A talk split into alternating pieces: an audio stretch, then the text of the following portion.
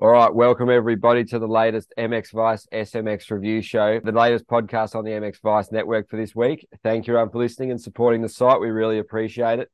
Before we wrap up an excellent round at Ironman to close out the outdoors season, we'd firstly like to thank our sponsors in Fly Racing, Monster Energy, Fox, Parts Europe, Scott, Bell Helmets, Acerbis, ASO Performance, Kawasaki UK, KTM UK, O'Neill, and of course Even Strokes for all their incredible support. As without them, none of this would be possible. All right, I'm joined by Brad Wheeler for this one, mate. And before we get cracking, just hit us up with that even strokes code, mate, for everybody to get stuck into.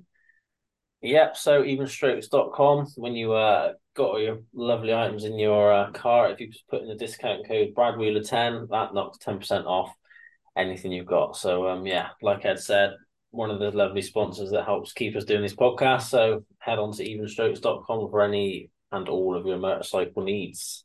Yeah, mate. Cheers for joining us. And how's life? Obviously, you were at Fox Hill on the weekend. Looked like a pretty cool event. Lots happening. Lots of heavy hitters there, including yourself, mate. So, how was it for you and just in general the weekend?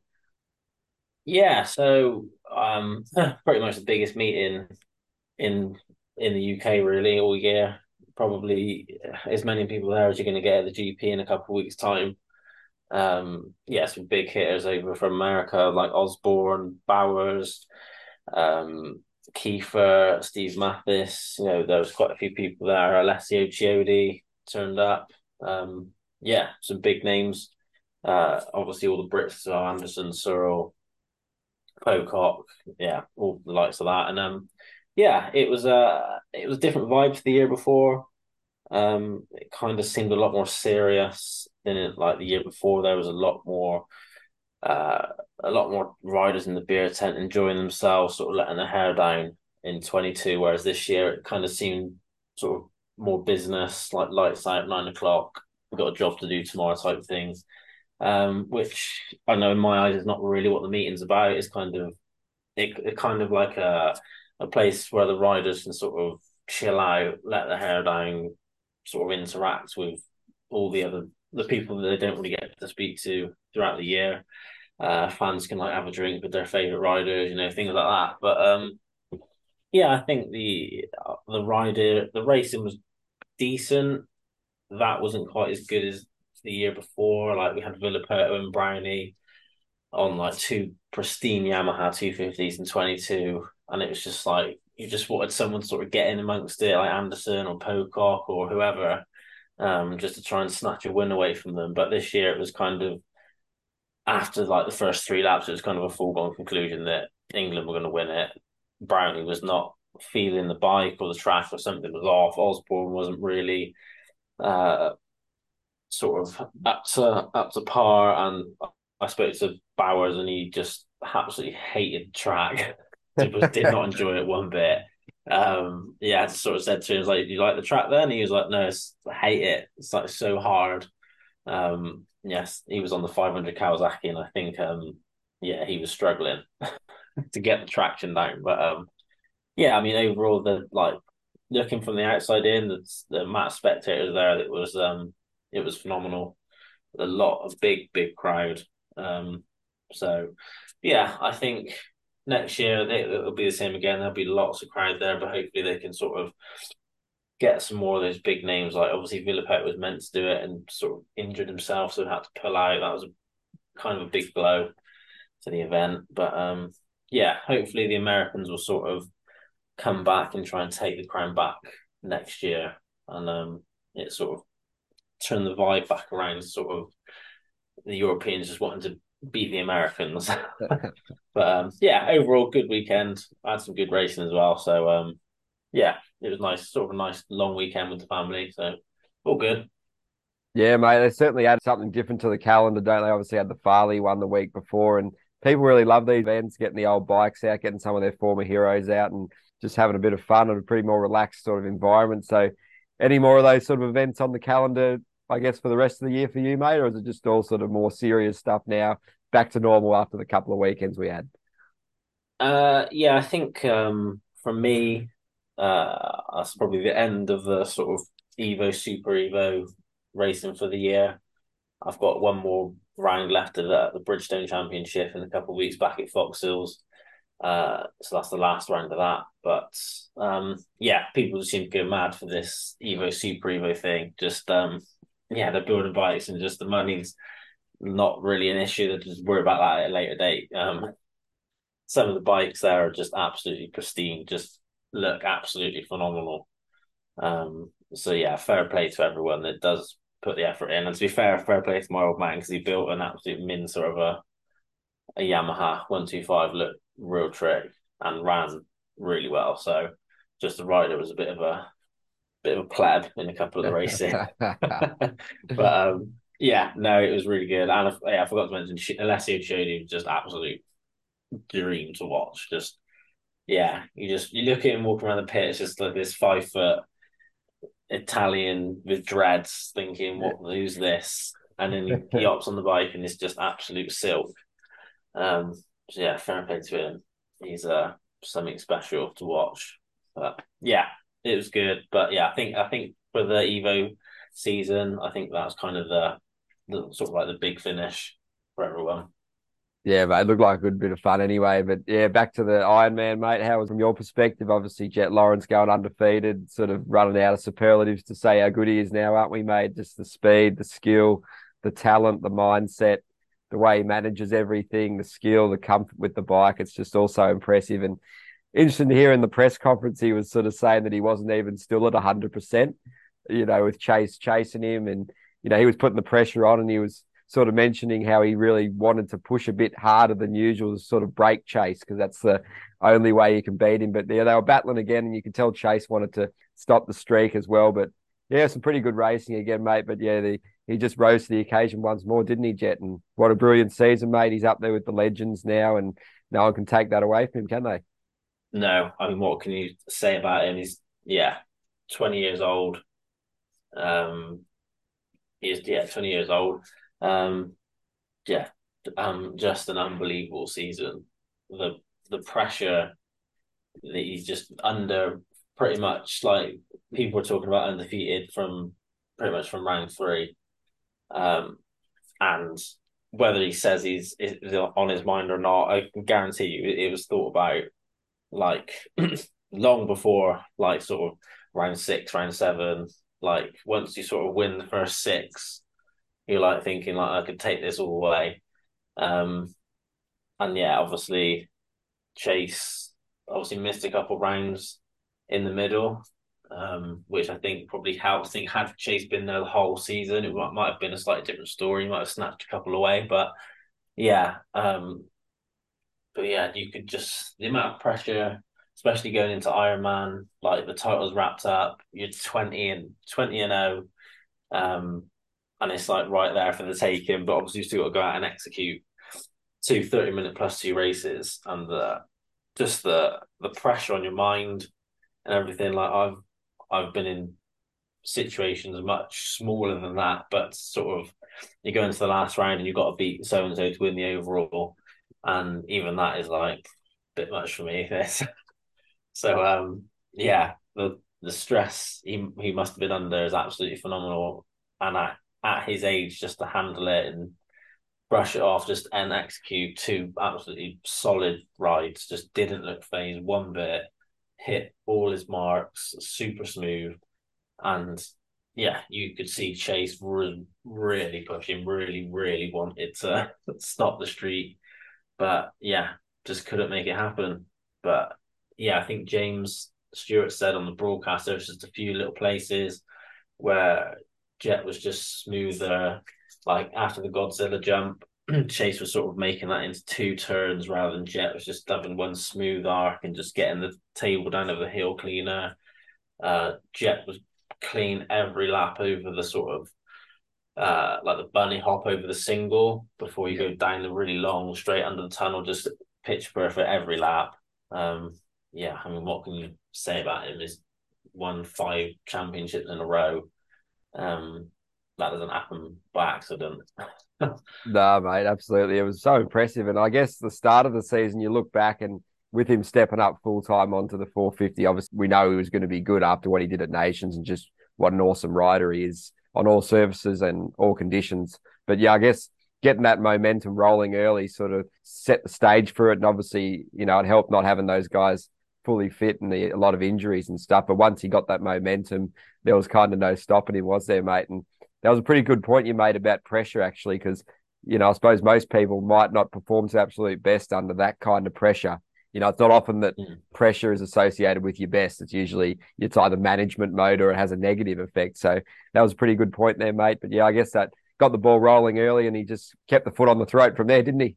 Yeah, that's it. I mean, yeah, like you said, I think if maybe you had like a healthy Tomac and a, a health like a Roczen was doing the full series and they were there from the word go, it might have been a it might have been a different series. And but I still think Jett would have come out uh, victorious in the end. But um, yeah, undefeated. Who who knows? But yeah, I think it it takes a special person to sort of thrive in um those pressure situations. Like you you see it with uh like Cooper Webber's another one. Like when he's under under the gun and he's got to perform is usually when you see him at his best. Um, whereas it seems like uh, like Jo Shimoda, for example, when he's in that pressure situation, it sort of doesn't he doesn't seem to ride at his best, rides a little bit tight, bit tentative.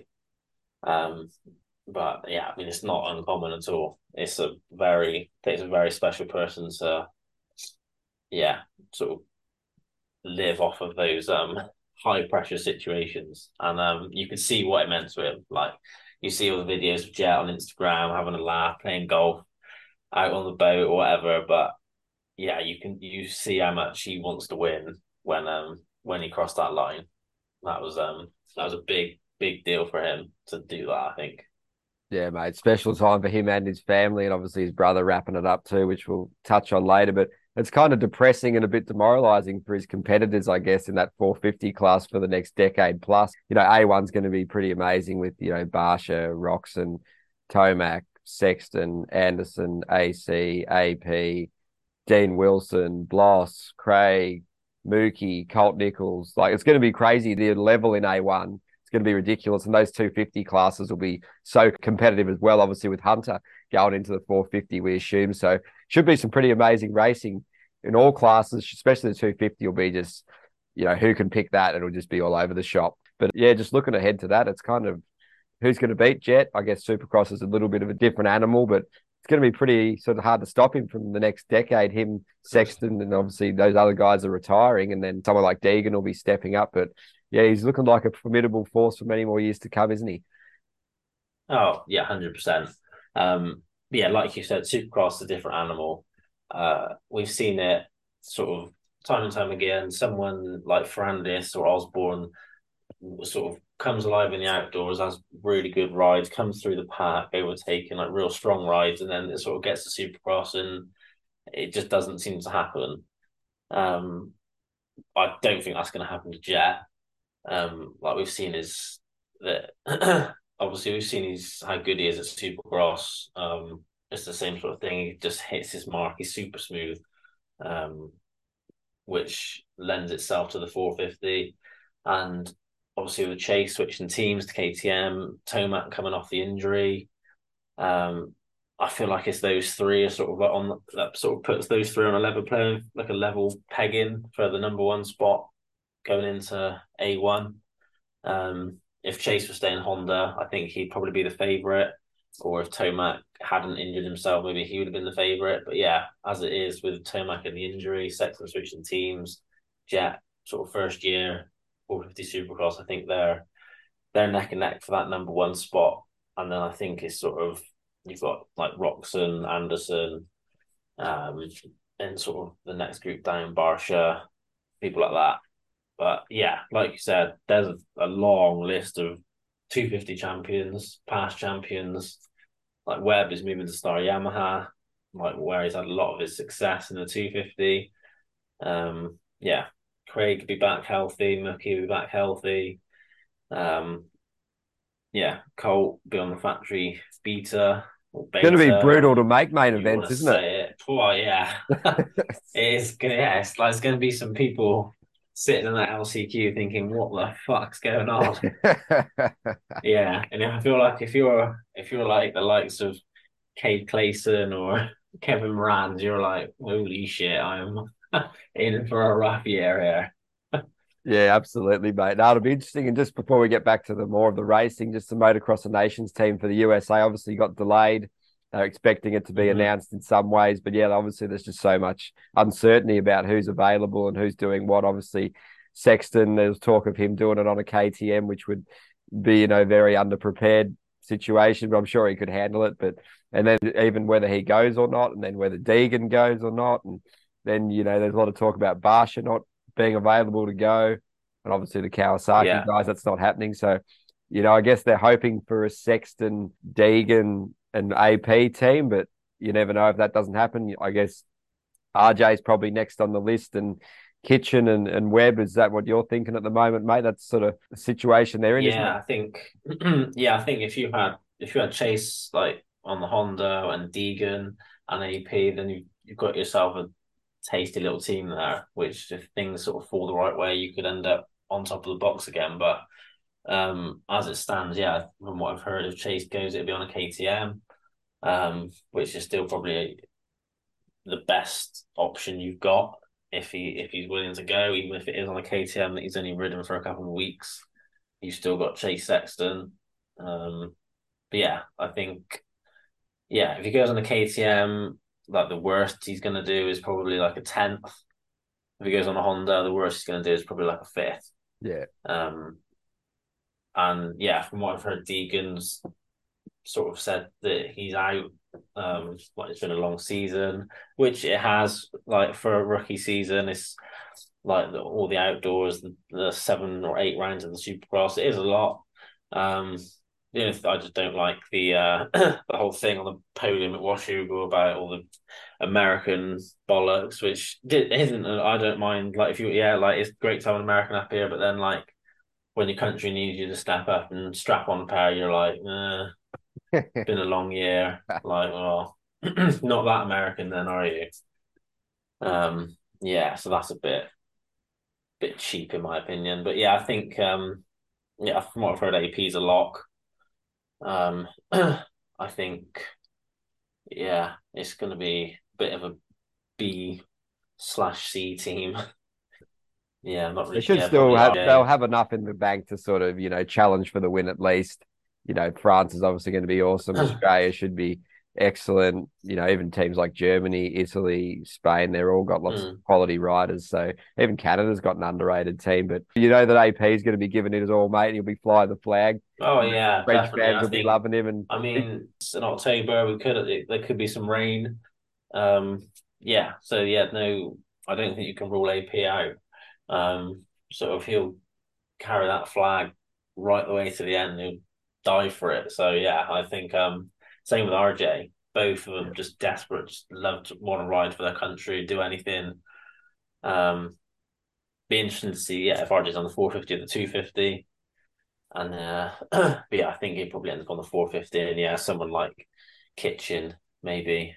Um, what about Cooper Webb on a two fifty? They were talking as oh, well. Yeah, that's something. Yeah, Cooper Webb's definitely in the would definitely be um a good shout. 250 or 450. Um, yeah, I think whoever takes on 250 needs to be a good starter. Yeah. Um, whatever that is, as I think Ernée is tight. It's um not easy to pass. I think it's not. I don't think it's an overly demanding track. Um, but to be honest, I think if you if you were forced to take a 250 rider, um, Webb, if you couldn't take if RJ was going to ride a 450, I would take a Ryder D.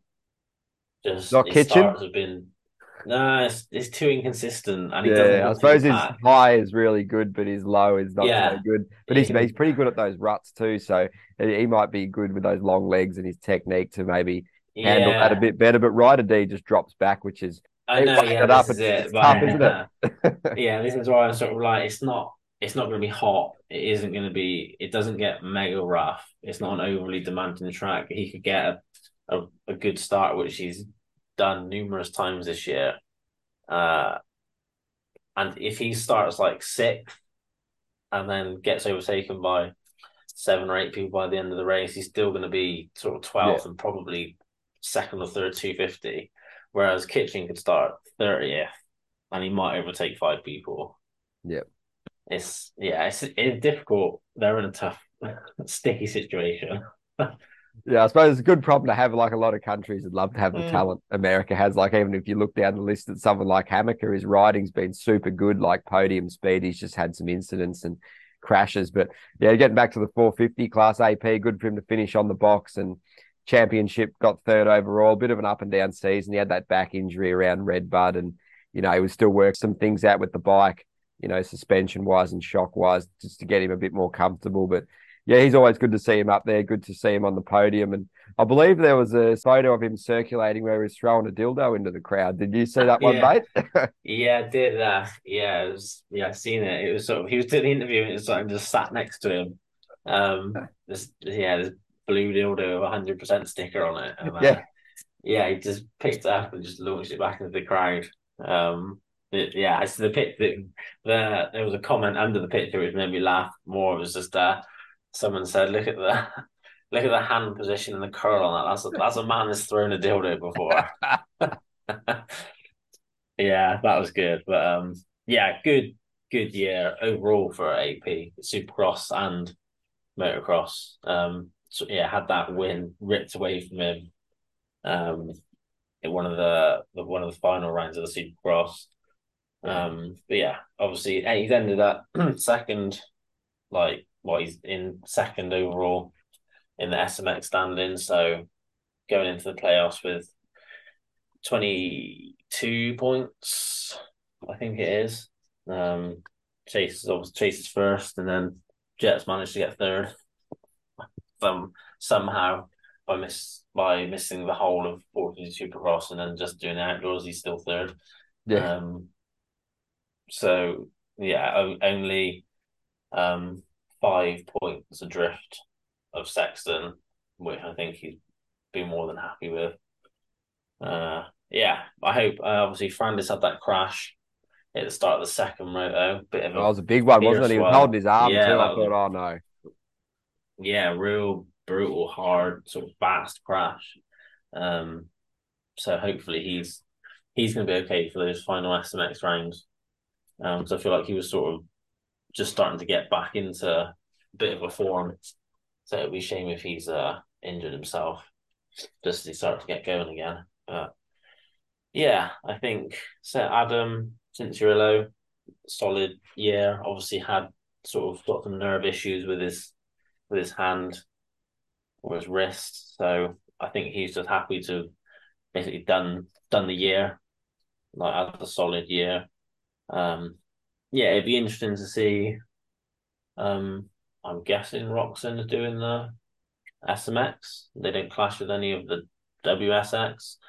Uh, Yeah, there's been a bit of turmoil Uh, about that with some more rumors about dates getting cancelled and stuff. And I guess he probably knew that he might have done a couple more of these outdoor rounds just to keep active, you know, to keep keep that bike and competitive time going. But yeah, I wanted to just quickly, we sort of skipped over Sexton just that he was pushing Lawrence, but he's riding so good, isn't it? Like any other day, he's winning that, isn't it? It's like feel a bit sort of sorry for him in a way because he's pushing so hard, riding so well, getting to within you know, a second. In one of those motos, he definitely got held up by the lapper pretty badly, didn't he? He was just carry he got it to under one and a half seconds, I think. And yeah, he got held up for like three or four corners. And yeah, you give that, you let Jett take it, and he'll just take that onus and, and streak away from you, mate. But yeah, just little bit on Sexton too. We sort of glossed over him because you can't sort of knock his effort and hustle, and he's not cheating anyone, but his work rate's there, and he, he'll be ready to probably get that sort of number one plate uh, on the Supercross season. He'll be ready to flex that out and definitely finish the season strong in SMX too, won't he?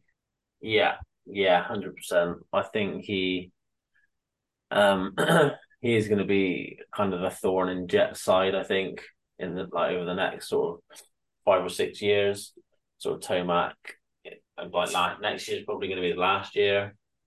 Um, Cooper Webb probably doesn't isn't probably going to have many years left, and he's never sort of really proved himself outdoors on the four fifty.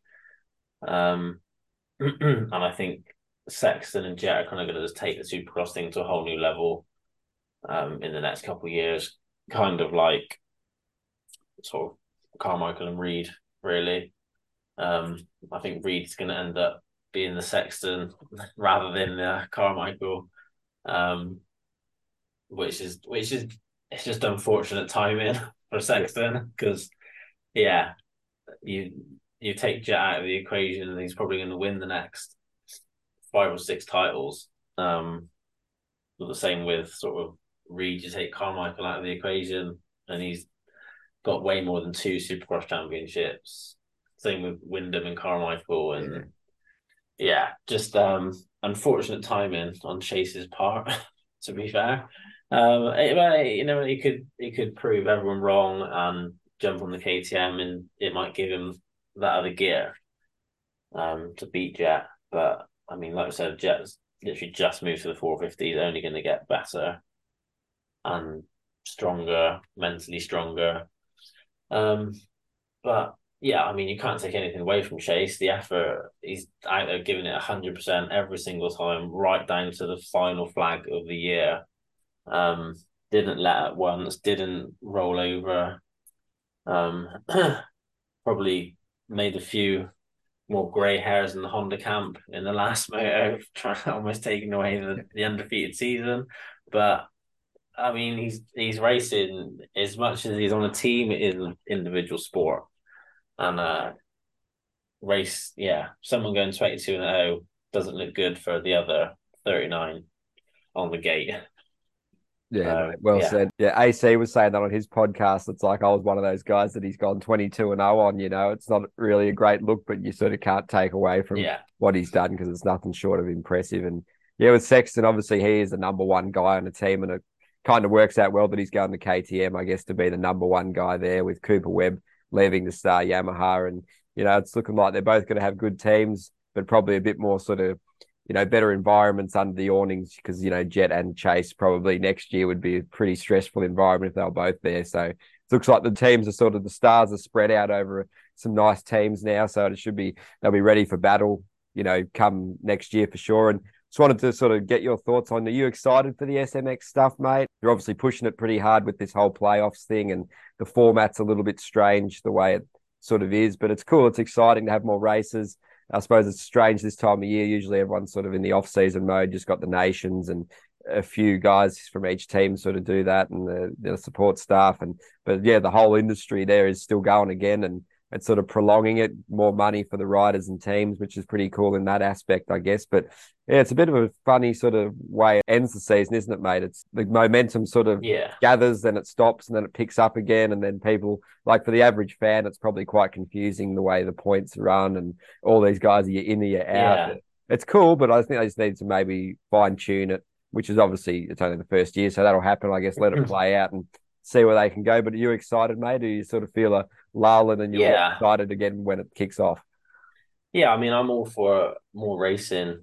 Um, and obviously the guys are getting some real good money from it, which is nice. Um, like a lot of the riders sort of down towards the, tail end of the pack, like like even like your Phil Nicoletti's, your Kevin Moran's, um, Justin Starling, like they're putting a lot of a lot of their own money into it.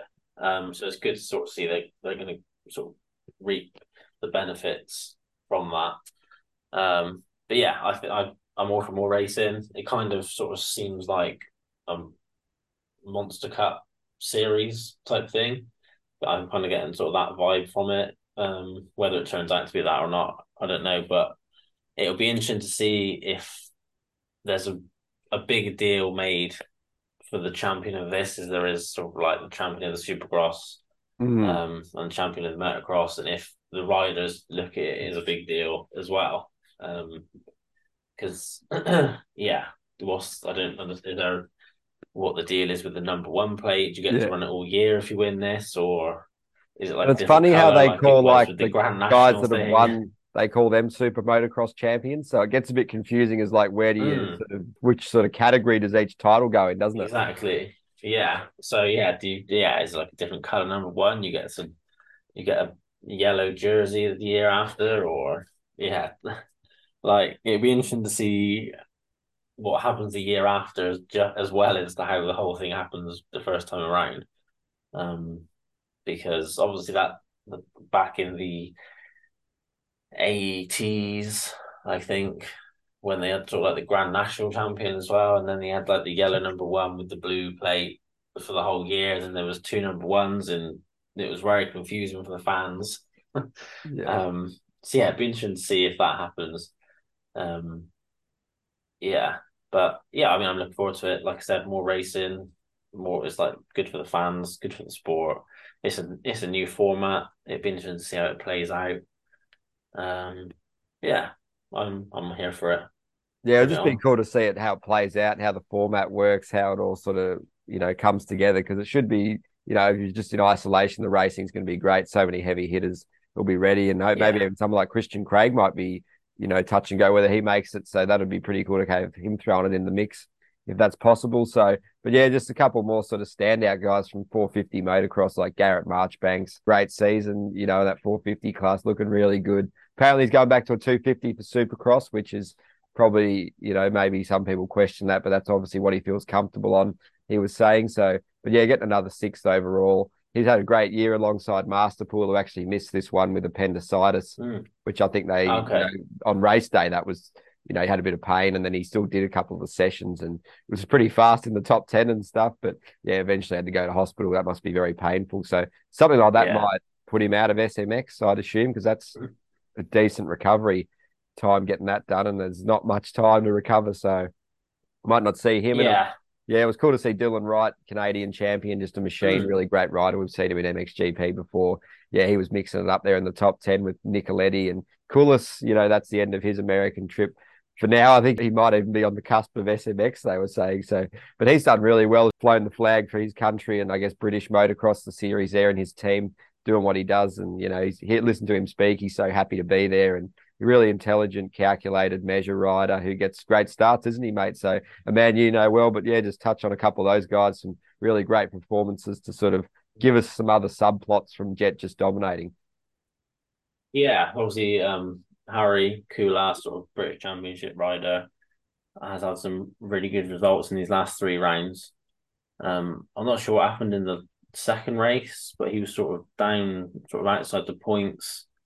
He's actually nine, no, 18 points off of 30th, which would put them in the uh in the SMX. He'd have to go through the LCQ, but that would put him in there. But there is riders in already in the top 30 that are not doing it, like Benny Bloss, um, like uh Eli Tomac. Yeah, a couple of Um, injured ones in there too, I'd imagine. Yeah, there's people in there that are yeah, obviously not going to do it. Um, so it'd be interesting to see if he maybe sneaks his way in if he decides to do it. Um, yeah, like there's supposed to be like a it's a hybrid track. Apparently, it doesn't really look like a hybrid track to me. It just sort of looks like a bit of a fast supercross track. I've always said if you want to make a proper hybrid track, you've got to go to an outdoor track and build a bit like a supercross bit in the infield or something. Like you go to Glen Helen, and you do half a lap, and then you go down to the flat bit and you do 30 seconds of a supercross track or something. But obviously, it doesn't have the same sort of vibe. You're not in a stadium. Um, but yeah, that's that's the only way I can see you having a like a proper 50-50 supercross motocross track. Whereas this just kind of yeah, it looks basically like a monster cup. Just a fast pace, sort of easy rhythms, minimal whoops, um, that sort of thing. So yeah, I think I think yeah, I think riders like Boutron, um, Kullas, you know, sort of like the Europeans that have just come over for the the motocross gonna, will struggle if they do it, just because they don't have a race supercross. Um, and yeah, a lot of the guys were but- saying they'll be using the Supercross suspension as a base and then going from there, making adjustments. Yeah. That sort of sums it up. For, for those European guys, it'd probably be a bit of a change. But someone like Kullas actually has a bit of Supercross experience and knowledge of riding it as well. So he might be a cool option, he was saying. Yeah, yeah. I mean, I think if you've got the option to do it, even just try. it. There's there's a good money out for grabs. So, like things could fall your way, and you could you could end up walking away with sort of 30, 40 grand, um, which for a rider like Harri Kullas is a lot of money. Um, I mean, I'm not sure what he's what he gets over in England, but if anything to go from like the rest of the paddock, he's not he's not retiring after this year for sure. So yeah, that 40, 30 grand or whatever he can get is um will make a big sort of impact in like in like the coming years for him racing. Um, but yeah, obviously there's a lot of riders that are sort of on that cusp of like they're gonna have to go through the LCQ. Like Craig, is twenty second, he's gonna have to fight his way through an LCQ each week. Uh, same with Justin Starling, Joey Savatgy, Phil Nicoletti there, and yeah, but like you said, Marchbanks, um, he's had a good outdoor season. He's he's like got himself up to thirteen. Yeah, but yeah, like you said, he'll probably drop down to the 250 for Supercross. I think Phil Nicoletti, his teammate, is going to do the same thing. He'll drop down to the 250. I think just the 250 Supercross is sort of a little bit. It's less taxing. There's less rounds. Obviously, the depth is not as harsh. Yeah. Um, as to 450, like we said earlier, the 450 class is just absolutely brutal. Yeah. Um, he probably feels that he's in with a chance of getting some really good podiums and maybe yeah, exactly. Wins. Yeah. That's it. Like you, like a rider like Marchbank is capable. Like he's won Daytona Supercross before. He's had podiums.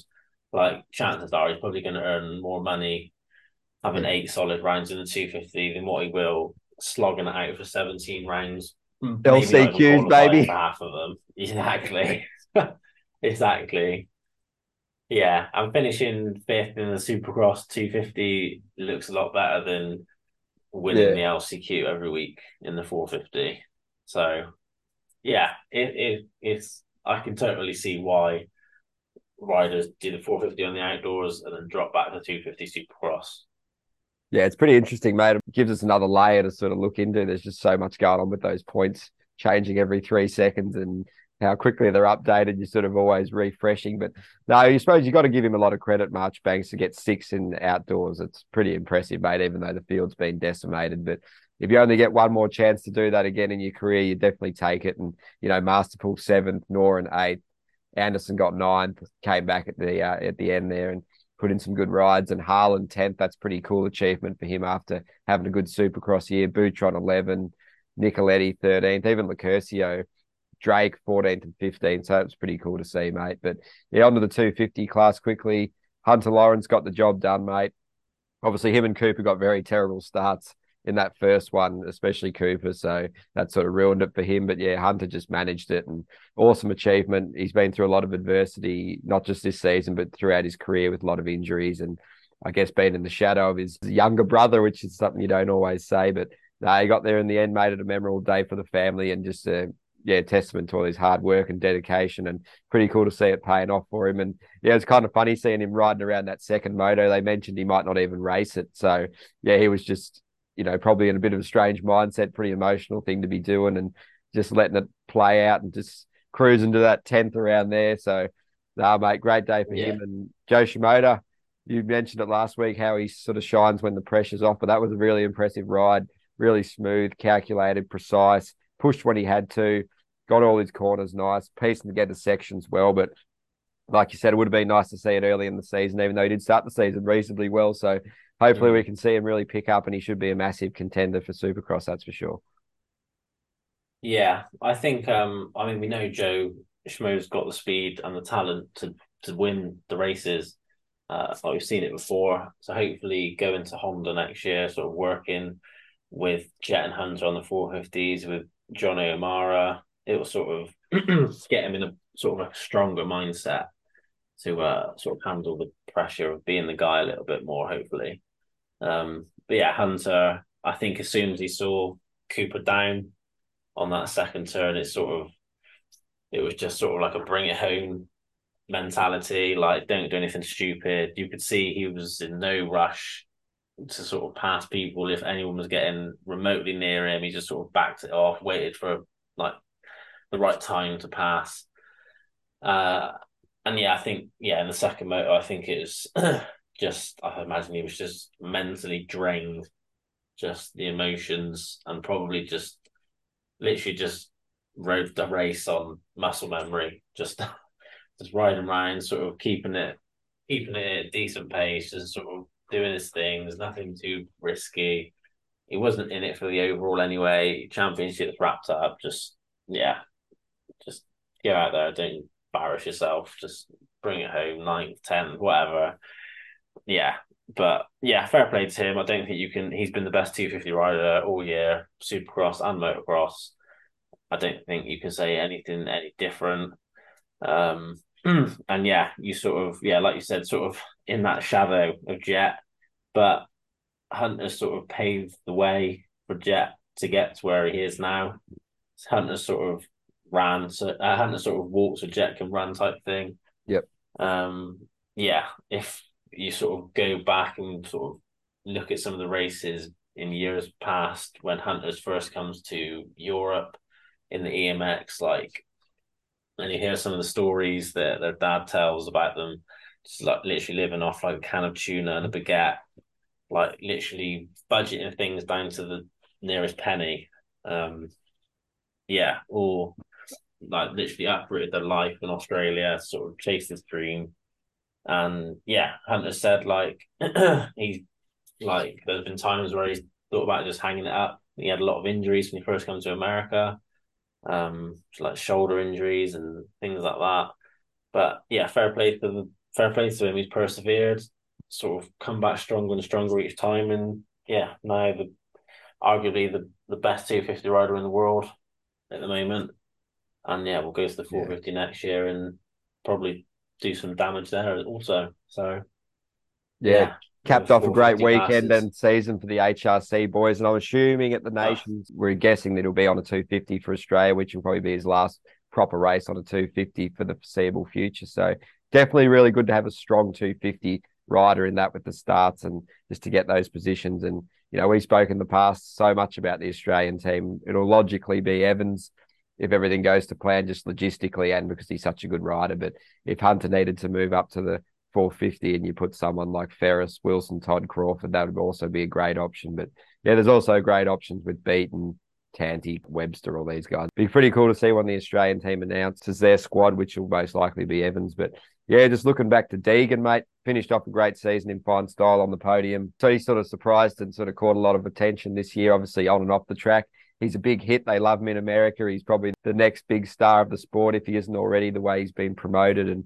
marketed, and he's got that little bit of edge, and he just wants to win, doesn't he? He's had obviously all the resources, and you know his dad's helped him so much to get to where he is. And but yeah, he just wants to win. He's he sort of doesn't take any shortcuts still because riding like that, it's it's not an easy way to ride. He doesn't really ride the bike smoothly. He's all over the shop, letting it hang out, just absolutely on the seat of his pants all the time. Really exciting to watch. Great contrast to obviously the Lawrence brothers and guys like Justin Cooper and Kitchen. There's so many cool styles in there. Doesn't really matter how you do it as long as it, you know you're making it work. And he's super fast and he doesn't give up. And he'll certainly be bringing the heat the next few years. And cool for Vialle as well. If we yeah. touch on him, another guy that'll be looking towards that motocross of nations should be a really great asset on a track like that where he won at, I believe, last year in MX2. So watching him sort of come through the year, it's been a little bit up and down. I don't know if he'll be completely happy with it, but I suppose he stayed healthy pretty much the whole time, had a few mishaps, but got through it, had that win at Southwick, which, you know, really would have indicated his decision to come to America and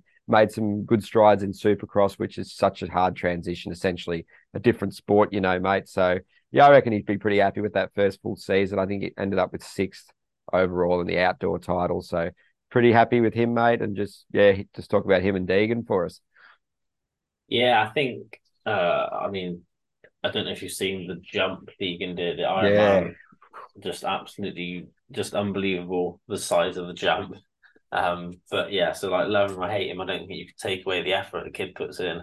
Um, yeah, the way he rides must train his butt off. So, um, yeah, you can't deny the effort he's putting in um, yeah, you could say he's had it sort of handed to him his whole career with his dad being who he is, which arguably has he's sort of had everything he's needed to get to where he has, but he's also had to put the work in.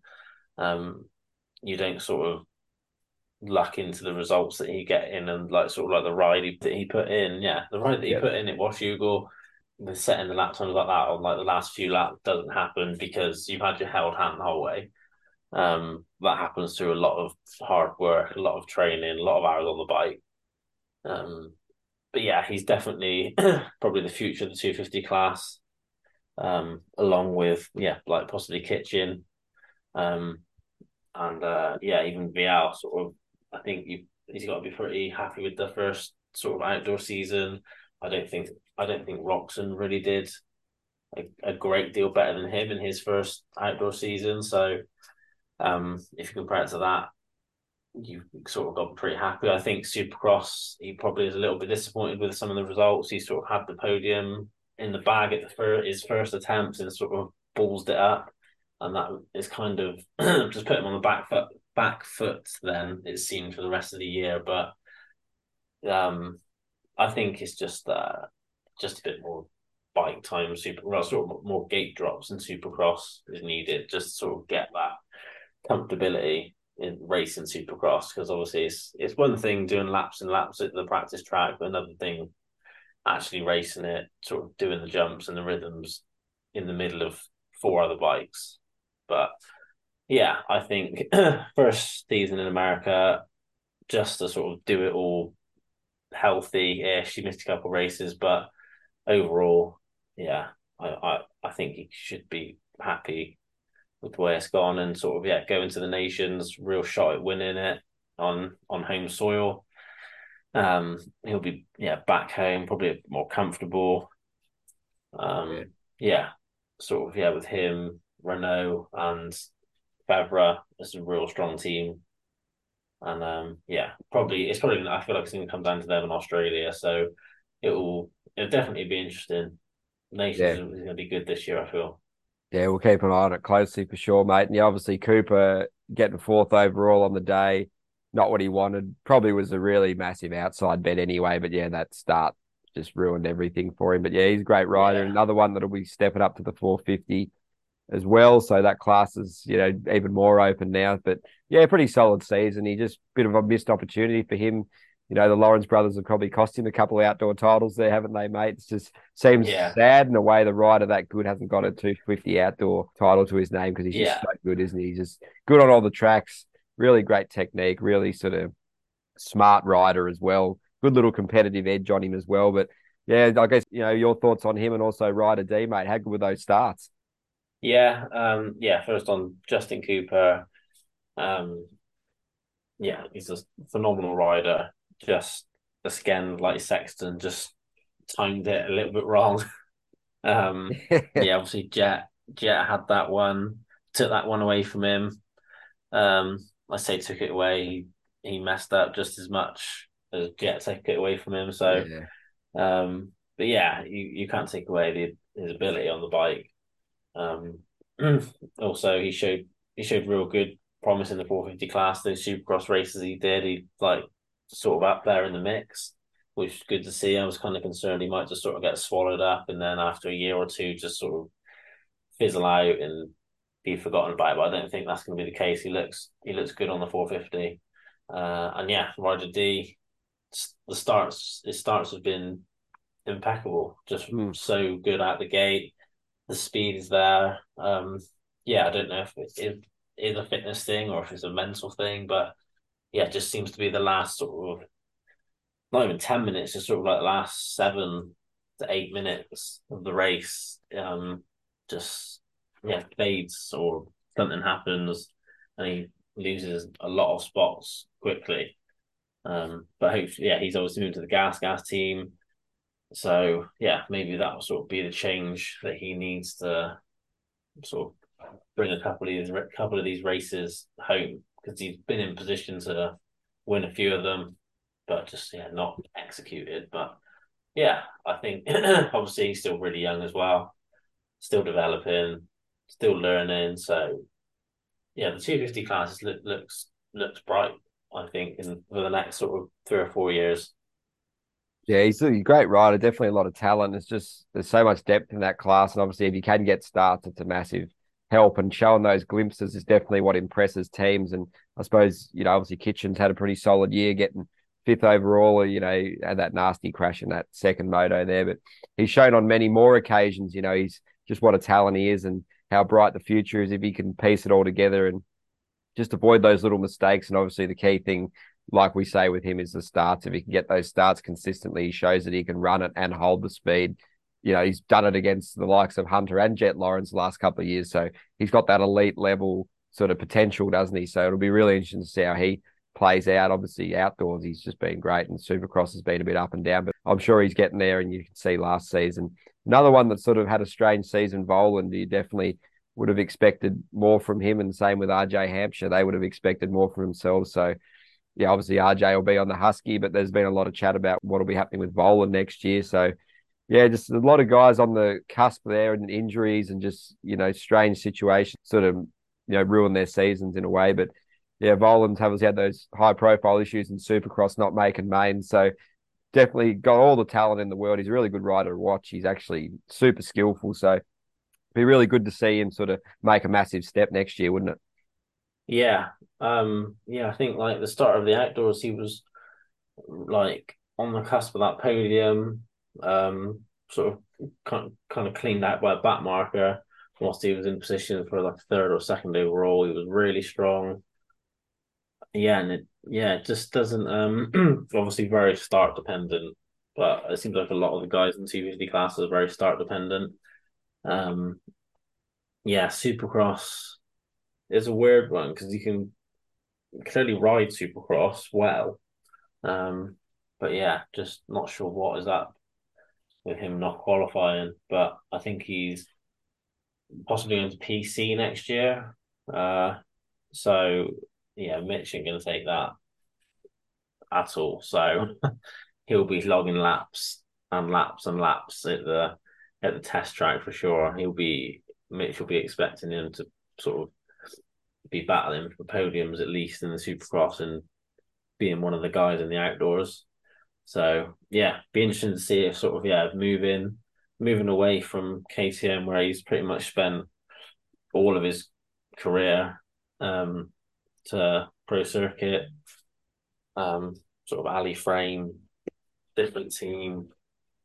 Um, yeah, it'd be interesting. Obviously, his dad had a lot of success as well at PC, so yeah, it'd be interesting to see if that can sort of give him that next, next little step, yeah. make him one of the top guys. It's interesting to hear uh, Mitch talking on the broadcast about how they made that step with the bike a few weeks ago with the starts mm. that'll carry them forward. So they're definitely rocket ships. They were sort of beating the star bikes out of the gate, which you don't see too often. Yeah, yeah, they've been. I think I don't think it's been any secret. They've sort of really the PC bikes, well, not just PC bikes, but the Kawasaki sort of been struggling the last sort of couple of years in the 250 class. It's not sort of been the powerhouse it once was, but yeah, they sort of really seem to have upped it certainly the second half of this season. Like, um, whereas before it was just sort of like a, a sea of blue at the front. It seems like the last few rounds have sort of been the sea of green. A lot of like Ryder D, Shimoda, Forkner, um, Seth, Hammaker have all been getting real good starts. Like at times they've all been in the top ten.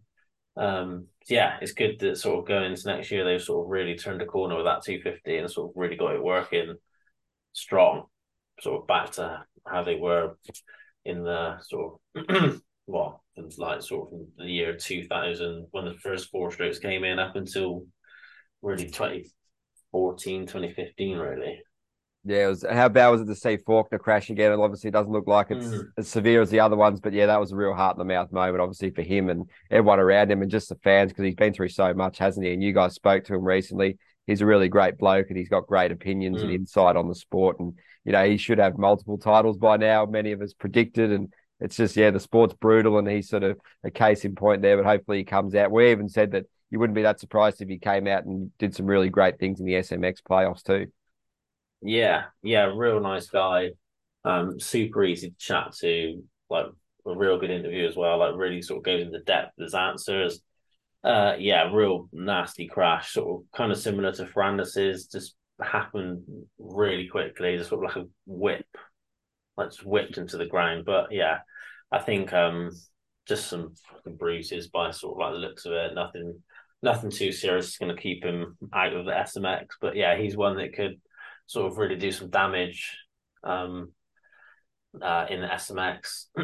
like he's sort of one of the few people to actually beat Jett at Supercross in like the last couple of years. So um yeah, the the talent's there. So hopefully he can sort of keep building. Now he's back on the bike and yeah, come A one or wherever he, if he does west or east, I think he's going to be he'll be one of the favourites, especially now that both Lawrence brothers have vacated the class. He's going to be looking to sort of fill that void at the top.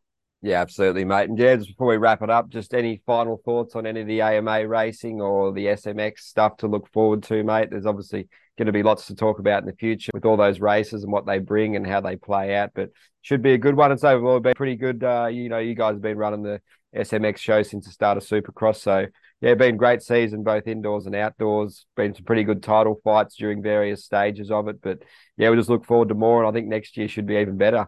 I reckon, at least in terms of you know to having a prolonged competitiveness in the outdoors, especially for a longer time, hopefully. Yeah, I think um, there's been sort of surprises in both class. I think Deegan is the obvious surprise in the 250 class.